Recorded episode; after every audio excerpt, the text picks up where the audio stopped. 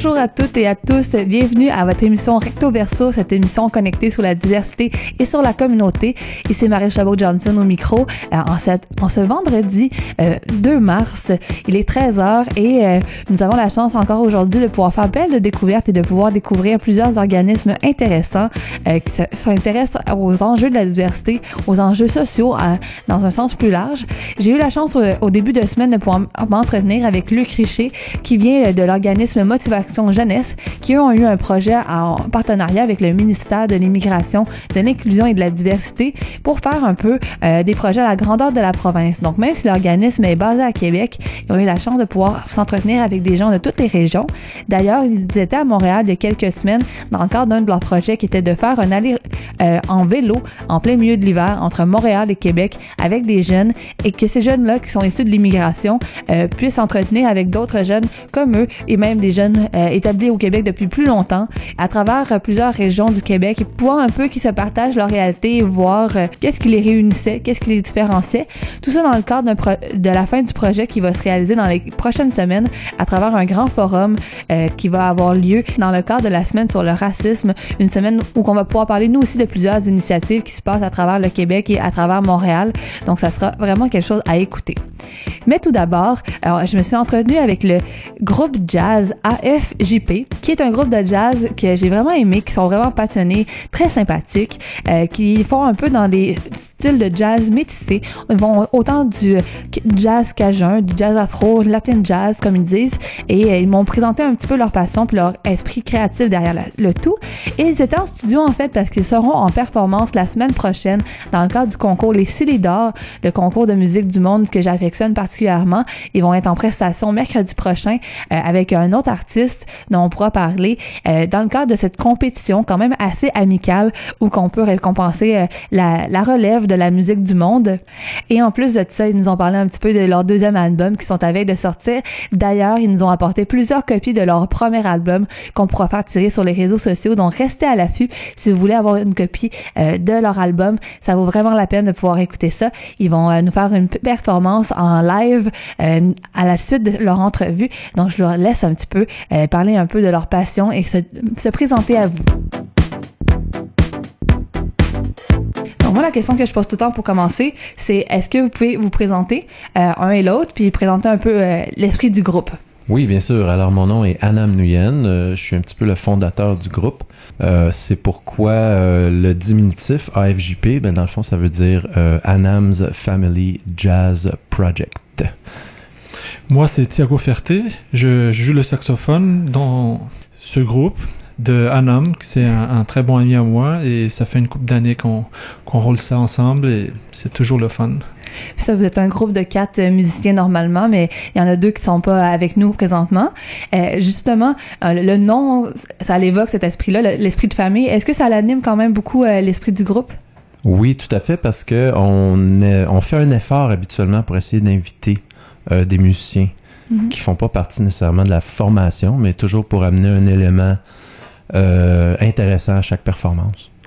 Mais d'ailleurs, ce côté-là, un peu de mélange, de métissage, c'était ça qui un peu qui habite votre style de jazz, parce qu'on, dans les descriptions qu'on peut voir du groupe, on voit tout souvent les, les qualificatifs cajun jazz, latin jazz, afro jazz.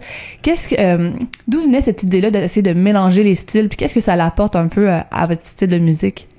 Ben, je vous dirais que c'est c'est une tendance euh, quand même actuelle, mais euh, c'est que tout en respectant l'esthétique du jazz, euh, qui inclut de l'improvisation et beaucoup d'expression de la part des différents instrumentistes, on souhaitait amener particulièrement des rythmes intéressants au jazz pour ne pas rester tout à fait dans la boîte jazz, pour en sortir un petit peu.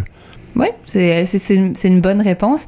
Mais d'ailleurs, moi, il faut que je me confesse, euh, l'esprit de jazz, je, je le connais pas autant que des personnes pourraient le faire. J'ai l'impression que c'est un style de musique dans lequel on peut vraiment se plonger puis être très spécialisé puis connaître vraiment la technique. Euh, c'est pas mon cas. On a une émission qui, qui fait avec euh, Coco Jazz les, les mardis à 19h qui, elle, est justement spécialisée dans, dans la chose. Euh, puisque cette, cette entrevue-là être, plus diffusée dans un grand public, euh, comment vous décririez un peu l'esprit de jazz? Parce que j'ai l'impression que c'est comme vraiment un esprit de communauté qui anime euh, le milieu. Euh, ben alors, euh, l'esprit jazz. c'est le respect d'une certaine esthétique qui débute dans les années 30-40, c'est-à-dire il y a une notion du rythme swing. donc souvent on peut entendre les un, cette espèce de pulsation-là, mais qu'avec les années, ça s'est métissé à toutes sortes de rythmes. Mais il y a l'élément improvisation qui est très important, c'est-à-dire que euh, les euh, musiciens ont un moment dans une pièce donnée où ce qu'ils doivent inventer un moment musical euh, basé sur la structure d'une pièce donnée. Donc, c'est pour ça qu'il y a beaucoup de spontanéité. C'est jamais pratiqué d'avance, si on peut dire. Mais ça reste qu'on doit connaître une certaine technique, je peux imaginer, surtout avec la quantité d'instruments qu'il peut avoir en même temps. Là. Oui, euh, à quelque part, il faut euh, tous les instrumentistes euh, doivent se garder en forme. de là qu'on essaie de se produire le plus souvent possible en spectacle. Et justement, là, là c'est Anam qui parle beaucoup, vu qu'il est le leader. Est-ce que ça a une influence quand on est dans un groupe? Est-ce qu'il y a un leader du groupe et après ça, on s'y accorde? Pas, c'est Anam. et, mais, mais Anam, il est très ouvert à des suggestions. Donc, euh, moi, particulièrement, moi, je viens d'une autre culture, je viens du Brésil. Mm-hmm. Donc, euh, c'est, on, on, écoute de, musique, de la musique du monde et tout ça enrichit le travail. Fait que, Anam est très ouvert à ça. Mais mm. les, les compos, c'est des compos Anam et qui, qui touchent vraiment différents styles et, et, tout, et, et tous les styles ensemble en même temps. Fait que c'est toujours euh, du nouveau matériel, toujours un beau mélange.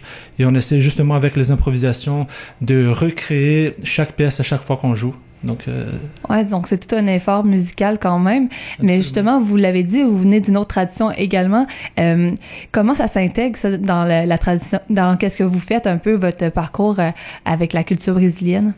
Bah, au, au, Brésil déjà, on a une tendance à mélanger aussi les choses. -hmm. Donc euh, c'est c'est quand même naturel de déployer des idées un peu de, de, de chaque coin, de chaque style pour ce projet-là.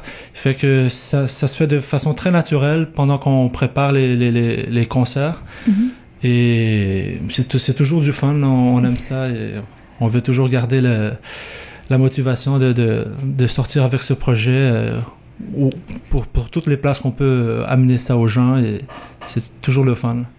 Ben justement, si on parlait de musique du monde, euh, qu'est-ce qui nous amène ici, entre autres, c'est pour euh, votre performance que vous allez faire mercredi prochain, le 7 mars, euh, au Silidor, qui est un concours de musique du monde. Euh, la musique du monde, on s'entend que c'est une étiquette qui est quand même assez large, hein, parce que ça inclut autant l'Amérique du Sud que ça inclut l'Afrique, mm. l'Asie là, vous êtes justement, il y a un peu d'artistes jazz qui vont se produire, il y en a quelques-uns. Euh, mais comment vous trouvez ça justement d'être dans un concours qui est si large en quelque part là, au niveau des styles musicaux? Ben, on a été les premiers surpris d'ailleurs d'avoir été contactés et acceptés euh, dans le concours. Euh, alors, quand même, on a un style qu'on pourrait dire caméléon. Mm -hmm, alors, on va faire tout ce qu'on peut pour un petit peu s'adapter à la situation. À la situation. Euh, donc, on va choisir dans notre répertoire qui est un petit peu plus métissé, euh, plutôt que de choisir un répertoire qui est plus à tendance euh, jazz. Et ben, c'est pour la raison aussi, euh, pour cette raison, on a invité des musiciens qui vont se joindre à nous. Euh, Modibo Keita au trombone. on va avoir aussi Andy King à la trompette et Eric Breton à la percussion. Donc évidemment, la percussion va venir renforcer le côté euh, un petit peu euh, world beat. Là. OK, puis ça, vous l'avez dit, le côté percussion peut renforcer le côté world beat, mais qu'est-ce que justement ces artistes-là, pourquoi vous les avez choisis en particulier? Ah, ben c'est des connaissances. Euh, on, on, leur fait totalement confiance. Il y en a qui ont déjà participé au projet dans des concerts euh, antérieurs. Là. Mais là, d'ailleurs, euh, comment ça fonctionne les Silidor, c'est qu'à chaque fois, euh, vous êtes comme deux, deux entités, deux groupes ou deux, deux musiciens qui, qui s'affrontaient un peu pour le vote du public ouais. puis le vote du jury. mais moi, ce que je trouvais particulier, c'est que justement, à travers les, les plusieurs fois qu'il va y avoir des, des, des qualifications, des quarts de finale, c'est que souvent les artistes n'ont pas nécessairement les mêmes styles parce que justement, vous, là, vous allez être euh, opposés, entre guillemets, là, parce qu'on s'entend que c'est difficile de qualifier, euh, contre un artiste qui, qui s'appelle Wu, Woussen, qui vient du Maroc et qui a du hip-hop reggae. Donc là, on va avoir dans la même soirée du hip-hop reggae et du jazz. Donc, ouais. tu sais, comme, comment on s'adapte? Parce que le public, à quelque part, il faut qu'il soit vraiment ouvert d'esprit pour entendre ces deux styles-là dans la même soirée, là. Ouais, tout à fait. En fait, on n'a pas d'attente au niveau du résultat. Nous, on est juste heureux de diffuser notre musique devant un probablement large public ce soir-là. Mhm. Et euh, ben, c'est ça, on, on prêche la bonne parole, euh, peu importe le résultat du concours. L'objectif, c'est vraiment de, diffuser ce projet, cette musique. Et le résultat, ça, va donner ce que ça va donner. Mais le, plus important, c'est vraiment de diffuser euh, ces compos et, avoir du fun et amener du fun aux gens. Faire un party avec ça. Mais justement, la passion de la musique, euh, moi, ça, ça m'impressionne parce que là, qu'est-ce qu'on n'a pas dit, c'est que vous venez de Sherbrooke, vous êtes venu à Montréal juste pour cette entrevue-ci et vous en repartez à Sherbrooke. Donc moi, je trouve qu'il y a déjà beaucoup de, euh, de volonté à venir faire ça. D'où d'où ça- elle vient cette volonté-là puis cette passion-là? Parce que vous voulez vous faire diffuser, mais quand même, là, ça, ça prend quand même du, du cran, là. Ah oui, ben euh, la passion frôle parfois la folie. hein. Non, en fait, euh, ben pour nous, je crois de tous les membres du groupe, c'est comme ça. C'est des gens très très généreux qui n'hésitent pas à, s'investir dans le projet. Donc, euh, étant donné qu'on joue une musique aussi qui est peut-être moins euh, euh, populaire que de la musique radiophonique. on est obligé de faire un petit peu plus d'efforts pour la diffuser. Donc, ça vient un peu avec le choix de style qu'on privilégie. Mais justement, parce que c'est un peu ça que je me disais, c'est que tu sais, on a des boîtes de jazz, il y a des festivals de jazz à Montréal. On a tendance à penser que c'est quand même euh, vif, mais je me demandais parce que c'est pas nécessairement des styles qu'on entend tout le temps à la radio. Comment se situe un peu la situation du jazz à Montréal puis au Québec? Où en est le un peu le milieu à votre avis, vous qui le connaissez, qui en, qui en faites partie Qu'est-ce que t'en dirais, toi? Ben, c'est toujours un, un grand défi. Déjà, être euh, en musique, euh, faire de la musique, c'est difficile, euh, peu importe le style. Mais en jazz, c'est un- je pense que c'est encore plus difficile. Mais les musiciens, ben, c'est c'est ce que je dis souvent, c'est c'est important de gagner la vie, mais je pense que personne choisit de faire la musique pour gagner de l'argent. fait que c'est vraiment une passion avant tout. Et on essaie de s'organiser euh, selon euh, les- nos disponibilités et nos besoins pour essayer de trouver un chemin pour continuer ce, ce, désir de faire de la musique de partager ça avec les gens. Donc euh, c'est pour ça qu'on est venu. On, on veut partager ce qu'on aime, nos passions et essayer d'amener ça au plus grand nombre possible de gens. Euh, mais là justement, vous êtes en vous êtes en mode création, vous êtes en mode pour votre deuxième album. Le premier album était sorti d'ailleurs. On a des copies qu'on va pouvoir faire certaines tirées euh, sur nos réseaux sociaux. Donc ça vaudrait la peine d'aller regarder la page Facebook de CKVL.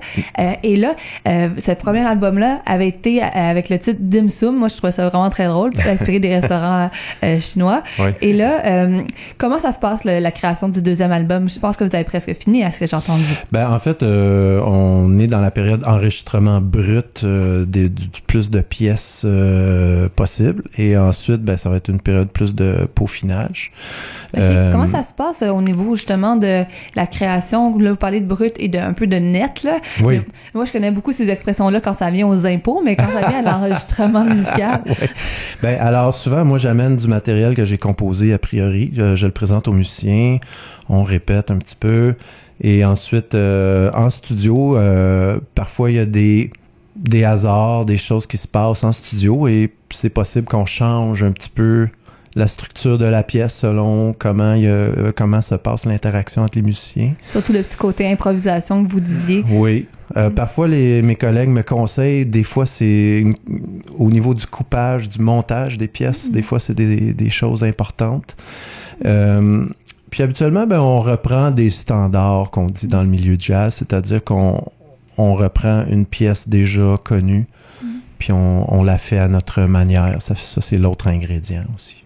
Surtout avec les autres sons euh, d'autres musiques, justement la musique cajun, la musique latine, la musique un peu afro. Qu'est-ce que qu'est-ce que ces styles-là ont apporté un peu euh, dans vos créations, au niveau comme musical ou technique? Qu'est-ce qu'on entend?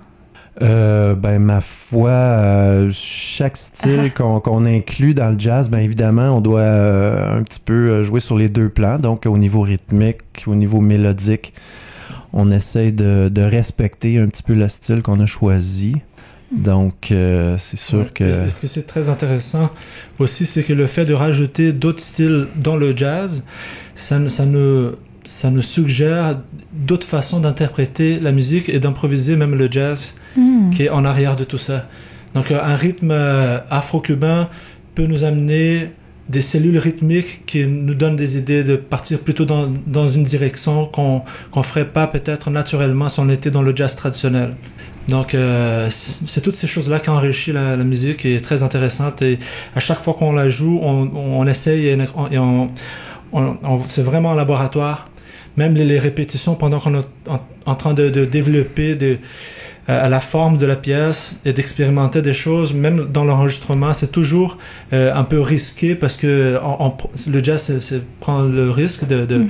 d'essayer des choses. Des fois ça marche, des fois ça marche moins, mais on vit avec ça et c'est c'est le côté d'être au moment présent et d'expérimenter les choses qui, qui je pense qui amène la beauté euh, de cette musique Ouais, ben justement, je trouvais que c'était peut-être une belle façon de conclure parce que le jazz, c'est un peu ça que ça l'évoque en moi. C'est les, les clubs, c'est un peu le, le, fait de l'atmosphère qui vient habiter quand on entend une pièce. C'est peut-être le côté justement euh, instrumental euh, de la musique qu'on a perdu parfois euh, de pouvoir reconnecter un peu avec le son. Donc là, nous, on va avoir la chance en studio et aussi en, en ondes de pouvoir entendre une, de, une performance live. Donc, je vais vous laisser un peu vous préparer puis on va pouvoir entendre ça. Super. Merci.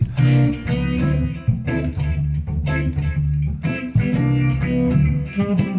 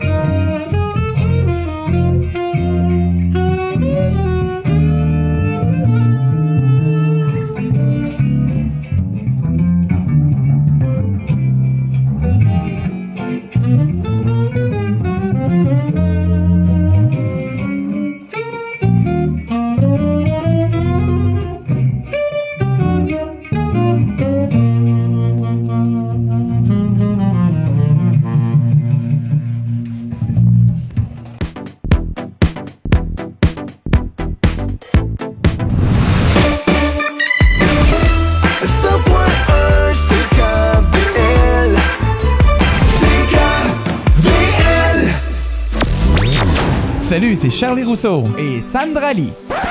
Wow, wow, les gars, c'est notre émission. C'est nos voix.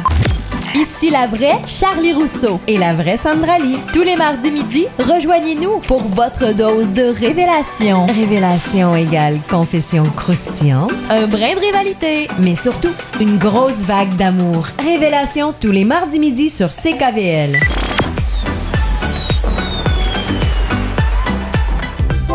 Ici Robin Philpot. Tous les mercredis de 11h à midi, c'est le pied à Papineau. Pourquoi le pied à Papineau et pas la tête à Papineau? Eh bien, ça prend la tête à Papineau pour décortiquer l'actualité, mais ça prend le pied pour donner le bon coup au bon endroit et pour avancer. Donc, venez vous ressourcer en politique et culture québécoise et internationale le mercredi de 11h à midi au pied à Papineau.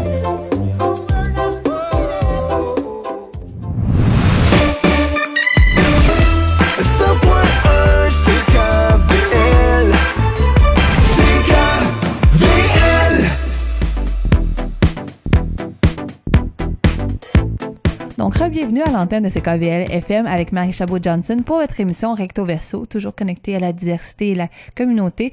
Et là, on a eu la chance justement de pouvoir entendre un peu plus de, de gens de la communauté, la communauté large montréalaise, parce qu'on va inclure des gens de Sherbrooke dans notre communauté montréalaise, tant qu'à faire. Et euh, c'était une belle rencontre quand même. D'ailleurs, j'en profite pour vous dire que le groupe AFJP euh, nous a laissé des albums. Donc, j'en tirer sur la page Facebook de CKVL FM durant le week-end. Donc, si vous voulez avoir votre copie de l'album, mais justement, euh, laissez-nous un petit commentaire euh, sur la page de ckvl.fm et vous aurez votre copie en main propre et vous pourrez en profiter. Et sinon, vous pouvez toujours aller les voir la semaine prochaine, mercredi, quand ils feront leur performance au Club Balatou. Euh, et c'est gratuit. Donc, allez-y pendant les Slidors chaque semaine, le mardi et le mercredi, d'ici à la mi-avril, vous pourrez voir plusieurs artistes. Donc, ça vaut la peine. Et là, nous, on continue avec une initiative communautaire, l'initiative communautaire de motivation jeunesse qui est située à Québec, mais qui ont eu la, chance d'avoir un, un, financement du qui ont eu la chance d'avoir euh, du financement du ministère de l'Immigration, de la Diversité et de l'Inclusion pour faire un projet à la grandeur du Québec et qui va se conclure dans les prochaines semaines avec un forum. Et là, il y a eu vraiment beaucoup d'activités. Même moi, je me suis un petit peu emmêlé les pinceaux dans la quantité d'activités qu'ils faisaient d'ailleurs avec les communautés euh, des personnes immigrantes, entre autres, euh, dans la région de Québec mais aussi à la grandeur de la province dans le cas de ce projet-ci. Donc, j'en ai discuté avec le directeur général Luc Richer de l'organisme Motivation Jeunesse pour qu'il puisse m'expliquer un petit peu plus c'est quoi les tenants et les aboutissants des projets qu'ils mettent en place. Luc Richer, directeur de Motivation Jeunesse. L'organisme Motivation Jeunesse, euh, c'est une boîte qui euh, fait de la prévention sociale surtout. On lutte contre la sédentarité, la délinquance, le décrochage scolaire et on favorise l'intégration des jeunes immigrants, principalement par le sport, le plein air et les défis. Et on offre un accompagnement personnalisé aux jeunes euh, dans le besoin là, pour qu'ils puissent vivre des réussites. Donc, c'est le gros de notre travail. On travaille beaucoup en milieu scolaire. Euh, c'est notre base de, de, de, de, travail et de recrutement. Donc, on, a, on assure une présence continue là, dans les euh, écoles des milieux défavorisés ici au centre-ville de Québec, dans les Moilous, Basseville euh, et Vanier. Et on offre aussi une panoplie d'activités de toutes sortes qui visent toujours la mise en action des jeunes et de leur faire vivre des réussites et aussi évidemment de, de rendre leur école plus attrayante, plus stimulante. Donc, c'est notre mandat. On fait de l'animation de milieu, de l'intervention sociale et aussi de l'organisation d'événements. Donc, on peut dire, euh, c'est vraiment les enjeux jeunesse des jeunes, mais on s'entend que euh, il y a plusieurs façons d'approcher la chose. Et dans les dernières années, vous avez particulièrement porté un intérêt aux jeunes des communautés euh, ethnoculturelles ou les personnes issues de l'immigration. Dans un de vos rapports sur le projet, c'est écrit que ça comportait quasiment 60% de vos activités maintenant. Qu'est-ce qui a amené Motivation Jeunesse un peu à, diriger ces, ces, euh, ces activités dans euh, dans le créneau un peu euh, des jeunes issus des minorités culturelles? Ben, ce qui est arrivé, c'est une rencontre un peu accidentelle, c'est-à-dire qu'au départ, à la mi-année 2000, on, s'est aperçu dans nos quelques écoles associées qu'il y avait des classes d'accueil, de francisation et des jeunes qui semblaient un peu mis à part dans, dans le milieu. On s'est approché de ces classes-là et des professeurs d'accueil pour leur demander qui étaient ces jeunes-là, quels étaient leurs besoins, ainsi de suite. Et on a, à ce moment-là, fait aussi une enquête euh, sur les conditions de vie des jeunes immigrants dans la ville de Québec. On avait rencontré euh, environ 300 jeunes. On a été surpris un peu de des réponses de ces jeunes-là et de leur euh, de l'étendue de leurs besoins.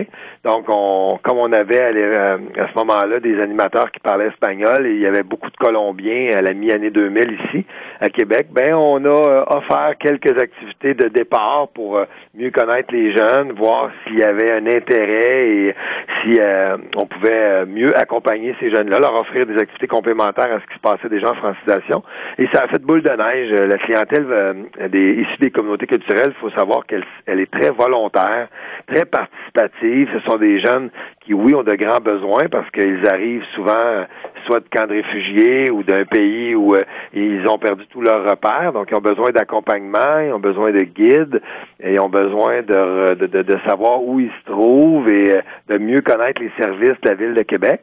Euh, et ben nous, on a créé évidemment un poste euh, d'animateur interculturel, animateur intervenant interculturel, expressément pour euh, venir en aide à ces jeunes-là. Puis ça ne, ça ne cesse de grandir depuis.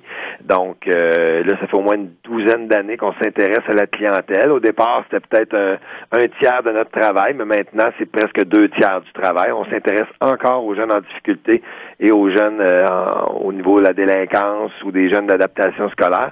Mais le- la, la majeure partie de notre euh, notre clientèle est immigrante. Mais il faut dire aussi qu'on travaille dans les dans les milieux de Québec où sont situées les écoles où on, on en reçoit le plus.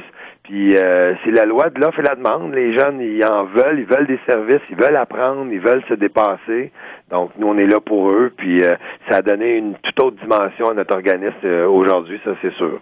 C'est bon parce qu'en plus, on entend parler justement que c'est de plus en plus une problématique, autant, ben, en fait, pas nécessairement une problématique, mais un enjeu autant à Montréal que celui à Québec.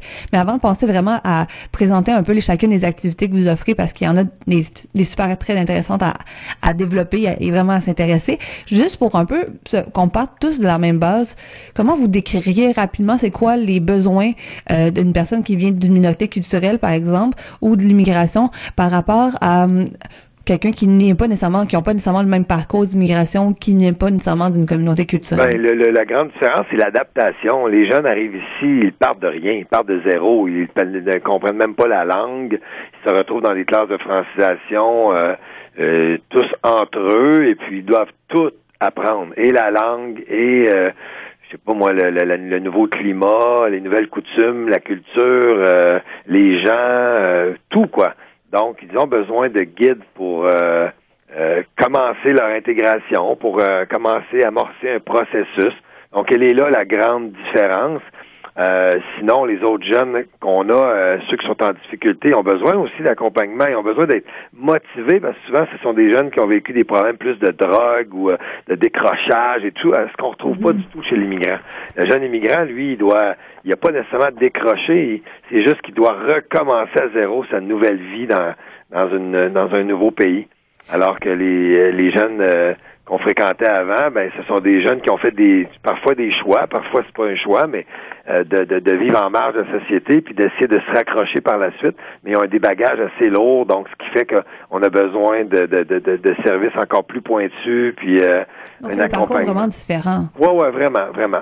Mais Très différent. Mais donc, faut quand même préciser que vous parlez d'ab- d'abord que c'est surtout des jeunes qui sont issus de l'immigration. Donc, quand on parle de minorité ethno-culturelle, c'est pas nécessairement des gens qui sont nés au Québec, qui, euh, qui sont issus d'une minorité culturelle. Non, ben nous, à Motivation Jeunesse, on travaille beaucoup avec les classes d'accueil, donc la plupart des Jeunes je qui sont avec nous, ils arrivent de, de, de- d'un autre pays ou d'un camp de réfugiés. Ça veut pas dire qu'un jeune qui, qui est issu d'une communauté culturelle, d'une minorité visible, mais qui est ici depuis plus longtemps, ne pourrait pas participer aux activités. Il y en a qui, qui vont, y- qui vont participer aussi, mais la majeure euh, partie de notre clientèle, c'est vraiment des jeunes qui arrivent d'ailleurs. Donc, parlons-en un peu des, des activités. Euh, dans votre rapport, on peut voir que, en premier lieu, le, le- un peu une activité qu'on dirait un peu plus euh, traditionnelle, la grande tournée Écoute-moi, qui se passe d'habitude vers l'automne, l'hiver, de octobre à décembre, où que là vous rencontrez une centaine de jeunes quand même à travers des euh, à, tra- à travers des rencontres. Vous faites aussi des rencontres à travers le- un forum que vous allez tenir en mars Ouais. et à travers la plateforme en ligne. Mais vous avez d'autres activités aussi, comme le défi socio-sportif, comme à vélo que vous venez tout juste de finaliser en- entre Montréal et Québec. Je me disais, euh, comment vous décririez, par exemple, en fait, le le hum, je vais reformuler ma question, mais le, le mix, en fait, parce que c'est deux, types Ben, d'activités c'est deux projets complètement bien différents. Il faut C'est comprendre qu'ensemble, nous sommes le monde, là, le projet sur lequel Mhm. on travaille en ce moment avec différentes étapes. Donc, la tournée Écoute-moi, le challenge polaire, l'intégration un kilomètre à la fois et le forum en, euh, final, Ensemble, nous sommes le monde. C'est un projet qui était une commande du ministère de l'Immigration où on cherchait à sensibiliser la jeunesse québécoise à, à l'inclusion, au vivre ensemble et à l'intégration des jeunes immigrants. C'est un projet qui est complètement euh, à part de notre de nos activités régulières ici. Donc, c'est vraiment, vraiment, c'est une commande qu'on a eue. Euh, on a euh, soumis une idée qui a été acceptée et c'est pour ça qu'on a on a euh, travaillé sur ce dossier-là. On a engagé deux personnes spécifiquement pour ce dossier-là cette année. Ça commence en septembre. Effectivement, qu'une tournée des régions. Ça, on fait jamais ça habituellement. C'est, vraiment une première parce que nous, on travaille essentiellement dans la région de Québec habituellement avec les jeunes euh, vraiment des, des- des- qui, qui- qui demeurent dans la basse ville, Limoilou et Vanier. Mais là, on nous a demandé d'aller euh, fouiner un petit peu et aller voir que pensent les jeunes des communautés culturelles, mais qui demeurent en région.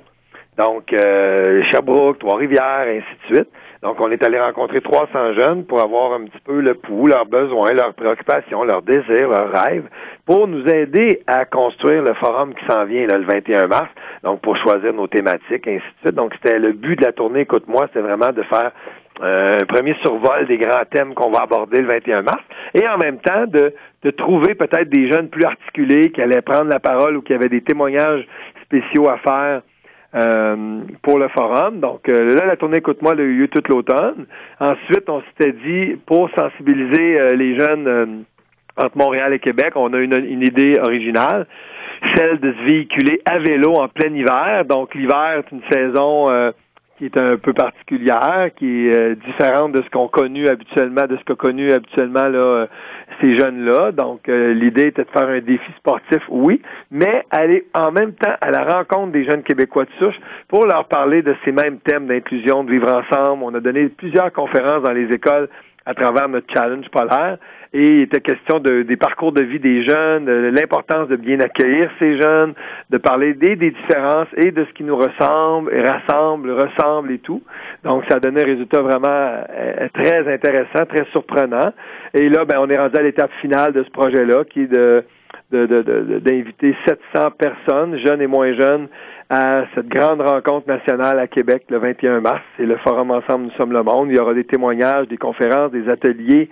On va faire travailler les gens aussi pour avoir, euh, évidemment, des, des- le, le- le pouls, euh, pour donner la parole vraiment aux jeunes, de les connaître un peu mieux et d'avoir des pistes de solutions pour euh, un meilleur vivre ensemble finalement. Donc c'est un peu ça là, le projet Ensemble nous sommes le monde, alors que en temps normal, notre projet s'appelle Québec en couleur et là c'est de l'accompagnement psychosocial et des activités euh, sportives et de plein air qui visent à mieux faire connaître le nou- la, nouvelle région, la nouvelle ville euh, aux jeunes et de créer des liens significatifs avec eux pour les pouvoir les suivre sur une base continue pendant un, deux, trois ans, dépendamment de, des besoins des jeunes. Donc, il faut, faut vraiment euh, faire la distinction entre nos, euh, nos deux projets immigration cette année. Ils sont bien différents. Merci de l'avoir fait, la distinction d'ailleurs. Euh, comme ça, on a vraiment le, le portrait d'ensemble. Mais où est-ce que je voulais en venir aussi, c'est que les activités, justement, ont été très différentes. On est autant allé dans la conversation qu'on Oui. est allé dans, dans le symbole, justement, du plein air comme Oui. dans- que vous faites, mais aussi sais, le, le symbole du vélo, du sport. Je me demandais comment vous trouvez euh, que les deux se complètent. C'est quoi l'intérêt d'avoir des, des projets un peu différents comme ça ou qui euh, finissent par, euh, par, euh, je sais pas trop comment dire, mais qui finissent par comme se compléter? Oui, ben, euh, on voulait essayer quelque chose de différent. On aime bien oser ici. On aime bien avoir des idées novatrices. Euh, on trouvait que le- la portion sportive allait toucher davantage nos 16 participants dans le sens où eux-mêmes vivaient une, une- un défi, vivaient une expérience de vie forte au niveau de leur propre intégra- intégration. Donc, euh, parce que tous les jours, pédaler en plein hiver ou ici au Québec, ça te permet de découvrir les bon les régions visitées, évidemment, mais ça te permet aussi de réfléchir à ta vie, à revoir ton propre parcours d'intégration, parce que ça ressemble, hein, il y a des obstacles, il y a des, il y a des, de la- de l'adversité, bon, etc. Et la portion parler, conversation, rencontre, elle visait plus à sensibiliser ceux qu'on visitait, donc à, à cette réalité qui existe aujourd'hui au Québec, celle de l'arrivée de, de, de, de, de, jeunes venus d'ailleurs et l'importance de bien les accueillir pour qu'ils puissent se faire une bonne place et qu'ils soient une richesse pour le Québec. Donc, c'est deux volets vraiment différents, mais ils se sont bien mariés l'espace d'une semaine et puis euh, c'est sûr que ça a demandé des ajustements, puis ça a demandé une grande discipline et beaucoup de détermination aux jeunes participants parce que ils roulaient à vélo, ils visitaient des endroits, il fallait aller sur scène faire des conférences, c'était très exigeant, mais euh, on ferait pas ça tout- euh, tout- tout- toutes les années, là. mais euh, ça a été vraiment positif puis bien bien significatif pour tout le monde, autant nos jeunes participants que ceux qui les ont rencontrés.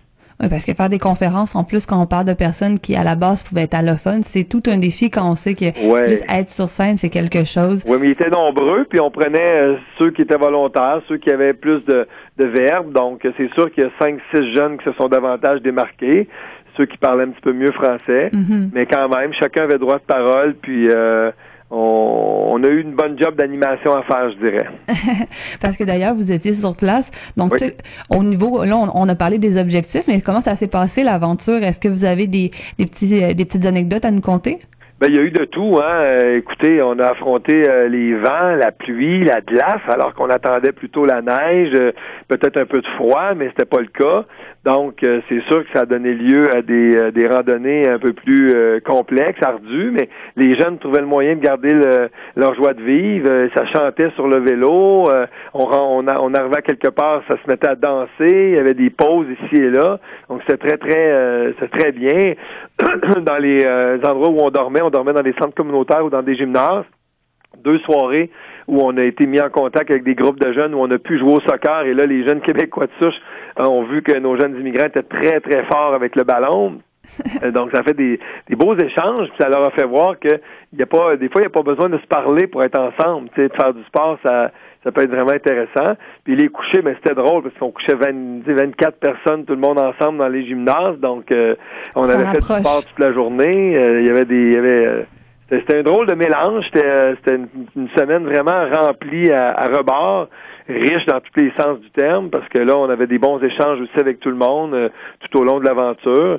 Euh, il y a eu des bris de vélo, il y a eu toutes sortes d'affaires qui sont arrivées, mais des belles rencontres aussi. Donc, euh, somme toute, euh, rien de bien spectaculaire, mais euh, des, des journées magnifiques en bord de, de fleuve avec le beau soleil, puis d'autres journées où on l'avait en plein dans le nez, puis euh, gros vent, la pluie, tout, mais nous, on devait avancer quand même, donc euh, ça, ça, permettait de vivre la notion de défi du, périple. Ouais, puis finalement, les, les couchers de soleil, ça peut quand même être aussi quelque chose d'extraordinaire. Et euh, là, justement, les, les jeunes qui ont participé ou, ont- ou sinon d'autres jeunes vont avoir la chance de pouvoir venir s'exprimer pendant le forum Oui. qui se tient pendant la semaine contre le racisme à Québec, Oui, comme vous disiez, le, 20 le 21 mars. Oui. Et euh, parmi la programmation, il y a entre autres une discussion que c'est euh, directement les jeunes qui vont participer euh, et on pose la question comment voit-il le Québec de demain? Ouais. Là, vous les avez côtoyés pendant quand même plusieurs jours. À votre avis, qu'est-ce qui va ressortir de cette conversation-là? Eh, bah, boy, euh, écoutez, ça, il, faudra, il faudra être là pour en savoir plus. Euh, mais je pense que les jeunes euh, lancent le message qu'ils font partie prenante, ils sont partie prenante de, de, le- de- de ce nouveau pays-là et ils souhaitent prendre leur place davantage, ils souhaitent pouvoir mettre leur couleur, leur, leur personnalité à, bon- à- je veux dire, à profit. Donc, eux autres, ils voient le Québec, un Québec plus inclusif, moins, euh, moins de racisme, moins de discrimination.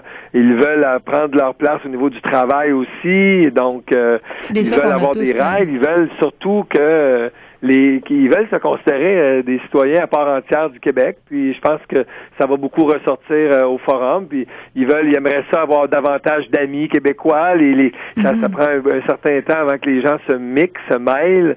Donc, euh, ça ressortait un petit peu ici et là dans les discussions déjà là dans nos conférences. Oui, puis c'est ça, en fait, euh, là, on voit tout l'engouement que, ces- que ces jeunes-là ont, mais le, forum s'inscrit aussi, tu sais, comme dans la semaine, contre le racisme. Ouais. Le- le racisme, on sait que ça part souvent de la communauté d'accueil plutôt que des communautés immigrantes qui arrivent. Euh, c'est souvent plus les personnes qui viennent des communautés immigrantes qui en sont victimes.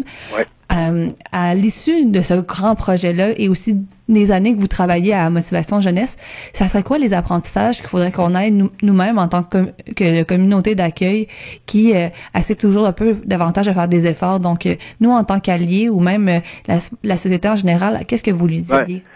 Ben, c'est, surtout de, de, de- d'être plus ouvert, d'avoir moins peur de l'inconnu. Euh, je veux dire, les gens ils sont méfiants souvent à cause des la langue, à cause de, la différence de culture. Euh, euh, il y en a beaucoup qui sont musulmans, ils ont un rapport différent aussi homme-femme, etc.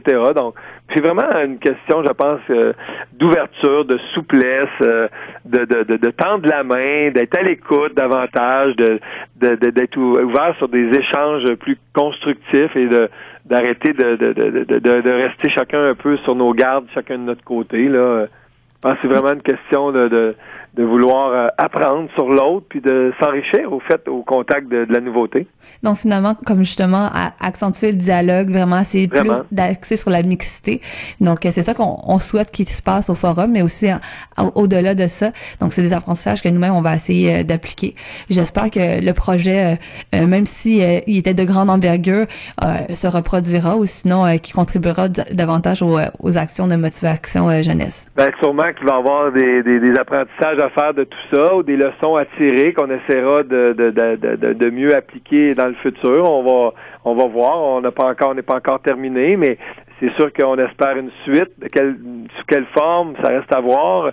Les bailleurs de fonds ont l'air très, très satisfaits à date de l'ensemble du projet, mais reste le forum. Ensuite, on fera un bilan, puis on euh, j'ai bien hâte de voir la suite, mais nous, c'est sûr qu'on a le goût de continuer nos actions, on a le goût de continuer à aider ces jeunes-là à mieux Mhm. s'intégrer. Ils ont vraiment besoin d'un coup de main, puis euh, ça prend juste des gens qui les aiment, qui sont ouverts, qui euh, ont certaines, évidemment, compétences aussi, là, parce qu'il faut quand même être capable d'organiser et les activités et les événements, puis être... euh, être capable d'entrer en contact là, avec la clientèle puis de, de s'en faire des amis, des alliés. Mhm. Nos intervenants interculturels sont, ce sont souvent des jeunes qui ont beaucoup voyagé eux-mêmes, qui sont ouverts euh, sur le monde. Donc ça paraît. Et puis euh, on a bien hâte de voir la suite, mais c'est vraiment intéressant en tout cas. euh, très content de l'avoir euh, vécu à 100%, 100 000 à l'heure. Bon ben merci Monsieur Richer, euh, Monsieur Richer, puis on, on vous la souhaite euh, cette suite là. Merci beaucoup à vous. Merci beaucoup. Plaisir, bye. CKVL. CKVL.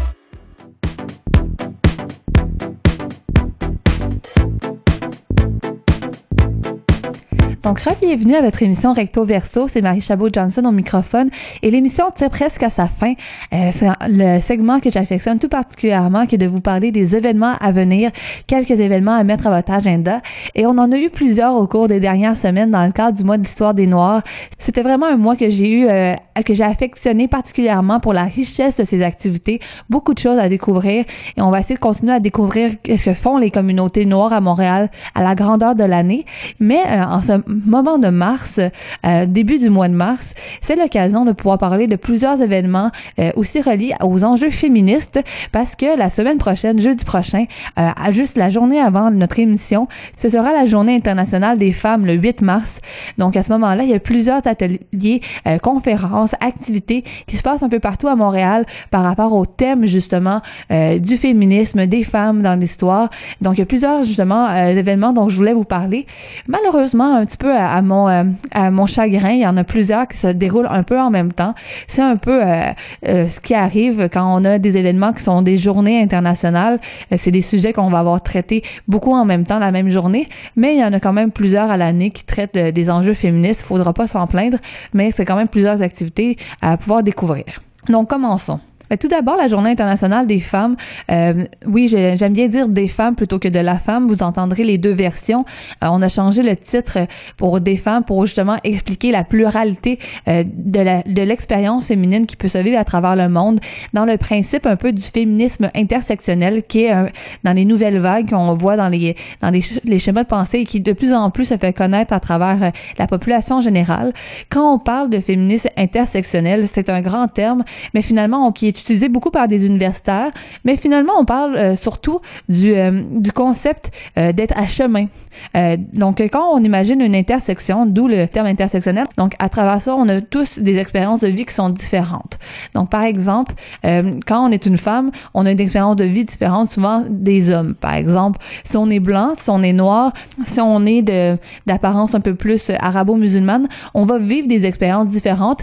Euh, on a des, des préjugés qui nous sont inhérents un peu, que la société un peu impose sur nous de façon différente. Donc on n'aura pas la même expérience de vie et c'est pour ça que le féminisme en tant que pensée intellectuelle a voulu se différencier en euh, pensant que donc vu que les femmes ont des différentes expériences, euh, l'idée est d'essayer de représenter ces différentes expériences-là et de pas nécessairement dire que les femmes en général vivent la même chose. Vu qu'une femme qui va être euh, dans les communautés LGBTQ+, va pas nécessairement vivre la même chose que des, de- des femmes qui va euh, qui va pas être dans cette La même chose que même à travers la communauté, une femme homosexuelle, euh, lesbienne ou une femme trans aura pas du tout les mêmes réalités. Donc c'est un peu ça le principe euh, de l'intersectionnalité et c'est pour ça qu'on a changé le, nom de Journée internationale des, de la femme à la Journée internationale des femmes pour représenter justement la, pluralité, le pluriel et là pour représenter la pluralité des expériences. Donc c'est vraiment un, aspect qui est important et que vous entendrez de plus en plus euh, à travers la place publique. Mais parlons un peu de ces, événements. Euh, je parlais justement de l'histoire et de- des mouvements qu'on pouvait avoir. Euh, il y a un événement qui s'intéresse beaucoup. Il s'appelle Femmes et en histoire. Donc le et euh, par slash barre oblique en histoire qui s'intéresse à l'histoire des femmes. Donc vraiment du côté de la pensée intellectuelle de l'histoire. Donc l'événement a lieu à la librairie Zone Libre sur la rue Sainte-Catherine-Est entre 5h30 et 8h30 et on s'intéresse à l'histoire des femmes comme d'un pouvoir mobilisateur et un puissant instrument d'en fait de conscientisation euh, qu'à travers justement de le fait de raconter les différents parcours on peut conscientiser un peu plus sur le présent. Raconter l'histoire des femmes en fait c'est essentiel pour comprendre justement les changements sociaux et politiques qui sont actuels mais qui ont été justement aussi dans le passé. Donc finalement c'est l'idée que euh, on bâtit le futur en connaissant son et là justement ils ont fait une table ronde sur le sujet avec plusieurs euh, euh, historiennes ou des candidates au doctorat. On, parle de personnes qui sont intéressées particulièrement à la question du, de l'histoire des femmes, du genre, aussi de la migration, euh, entre autres, euh, pour justement expliquer les différents parcours euh, des femmes qui peuvent exister. Donc, une table ronde à découvrir. Si c'est pas l'histoire qui vous intéresse, mais un peu plus un, côté entrepreneurial, il y a la nouvelle plateforme MediaD qu'on avait eu en entrevue il y a quelques semaines. Euh, justement, vous pourrez retrouver l'entrevue sur le site web de ckvl.fm dans la section interculturelle dédiée à l'émission Recto Verso. Et vous pourrez retrouver dans l'entrevue. Et là, c'est la première fois qu'ils organisent un événement. Et là, ils organisent un événement dans le cadre de l'histoire des femmes et ils s'intéressent particulièrement euh, aux femmes noires entrepreneurs. Euh, donc, c'est vraiment des, personnes avec ce type de parcours-là qui vont être là pendant la conférence et la table ronde. Euh, il y en a seulement quelques-unes qui ont été euh, révélées, donc il faut rester à l'affût sur leur page pour connaître un peu plus les différentes conférencières qui seront là. Donc, c'est une belle façon aussi de pouvoir connaître la différence justement du parcours des femmes noires dans le domaine de l'entrepreneuriat, surtout dans, dans le fond aussi, surtout parce qu'on on considère que les personnes immigrantes sont souvent plus intéressées par l'entrepreneuriat d'ailleurs, d'après des récents sondages. Donc, c'est quand même quelque chose d'intéressant à aborder et voir comment ils vivent cette expérience-là. Ça peut être une, conférence à aller voir pour les gens qui aiment le domaine des affaires. Et là, les autres événements que je vais vous parler seront pas nécessairement des conférences, mais davantage des documentaires. Donc, au lieu d'apprendre à travers la, la relation directe qu'on peut avoir avec quelqu'un, on va l'apprendre à travers le récit que ces- dernières vont avoir raconté. Donc, il va y avoir la projection du documentaire intersectionnel qui a été organisé par le Y des femmes à Montréal Qui va avoir lieu de 18h à 20h, euh, justement dans les locaux du White des femmes. Euh, c'est la projection du documentaire où qui avait rencontré plusieurs femmes de Montréal et d'ailleurs qui justement étaient issues de la diversité culturelle et religieuse euh, qui un peu se démarque quand même à Montréal par rapport à d'autres villes. On a des riches parcours à travers les différentes Montréalaises, donc on les a mis un peu de l'avant dans ce documentaire-là. Et le tout, en fait, va être suivi d'une discussion avec, avec une période de questions. Donc, on va pouvoir avoir un open mic. Donc, en plus de la projection du film, c'est aussi la possibilité de pouvoir s'exprimer avec d'autres personnes qui partagent nos intérêts. Donc, euh, un documentaire très intéressant à voir à Montréal et justement qui reprend le thème de, l'intersectionnalité que je vous parlais un peu au début. Et pour celles justement qui aiment le documentaire féminin, il y a plusieurs choses qu'on peut entendre à travers le festival féministe qui va commencer justement ce jeudi euh, prochain, le 8 mars, et qui va se poursuivre jusqu'au 11 mars. Donc, c'est quatre jours de projection documentaire dédiés vraiment aux enjeux du féminisme et des femmes. Euh, Donc, euh, chaque soir, en fait, on propose euh, les projections documentaires, que ce soit des courts ou des longs documentaires, suivis d'une soirée quand même euh, euh, partée, dansante, donc de 22h jusqu'à minuit souvent. Il va y avoir des DJ sur place, donc c'est pas seulement une occasion de réfléchir, mais ça peut être aussi une occasion de s'amuser. Donc, faut pas, euh, faut pas penser que finalement l'engagement social est nécessairement quelque chose de, de toujours très sérieux. Euh, donc, euh, au programme, le, le 8 mars, il va y avoir la, projection d'un documentaire qui va davantage euh, s'intéresser euh, à la question de la présence des femmes en politique. Donc, euh, la question des droits, par exemple. Et après ça, ça va être suivi justement d'une discussion à table ronde avec Viviane Michel, qui est présidente de la de l'Association Femmes autochtones du Québec, ainsi que l'auteur de l'essai Femmes et pouvoir, les changements nécessaires, Sue Montgomery, qui est mairesse aussi de Côte-des-Neiges Notre-Dame-de-Grâce, et ainsi que la députée de Sainte-Marie-Saint-Jacques, Manon Massé. Donc, c'est vraiment trois parcours complètement différents, mais qui vont avoir la chance de justement se positionner sur la place des femmes en politique. Pour les jours 2, 3, on va justement avoir des programmes euh, de projection de courts-métrages euh, de la relève qui va entre autres porter sur le regard sur la maternité, euh, des portraits divers, euh, aussi sur l'immigration, le racisme et le sexisme et euh, aussi un documentaire euh, court qui s'appelle Des femmes et des mécaniciennes. Donc quelque chose à regarder, c'est la projection en fait de, de courts-métrages et de longs-métrages. Et pour la soirée de clôture, on a un peu la même formule, on a un 5 à 7 de courts-métrages de la relève suivi d'un suivi d'un film de clôture et aussi une remise de prix. Donc vraiment des activités intéressantes à pouvoir euh, mettre à son agenda. Et euh, j'en profite en fait pour vous dire que en cette journée justement internationale des femmes, euh, c'est l'occasion de pouvoir prendre le temps de de chouchouter un peu les femmes autour de vous, que ce soit votre mère, vos amis, euh, vos collègues de travail, parce que finalement on a des relations au monde quand même assez différentes que les hommes parce qu'on on vit des situations différentes euh, aussi par rapport aux préjugés historiques qui ont été mis en place par une société qui reste quand même assez patriarcale dans les au niveau de l'histoire euh, occidentale. Il y a d'autres sociétés qui l'étaient un peu moins, qui étaient plus basées sur le matriarcal, mais c'est vraiment la société dans laquelle on est. Donc c'est l'occasion un peu de chérir euh, les femmes autour de vous. D'ailleurs, ça me permet de vous dire que dans la tradition russe, d'après mon livre euh, qui est ma petite bible, le, le guide du Montréal multiple, on dit justement que la, la journée internationale des femmes pour euh, plusieurs communautés russophones, ben, c'est l'occasion de pouvoir chouchouter les femmes autour de nous et de les de- d'être dans nos vies et de justement nous avoir donné la vie parce qu'en fait, on est tous nés d'une mère ou presque. Donc, j'en profite euh, sur ce message d'amour pour vous souhaiter une bonne fin d'émission et vous inviter à rester à l'écoute de ckvl.fm euh, pour entendre l'émission de mon collègue Steve Legault qui va porter sur les actualités du Grand Sud-Ouest de Montréal, suivi de l'émission Vaut mieux en rire. Donc, euh, restez à l'écoute et passez un excellent week-end en compagnie de vos proches et nous, on se revoit vendredi prochain à 13h.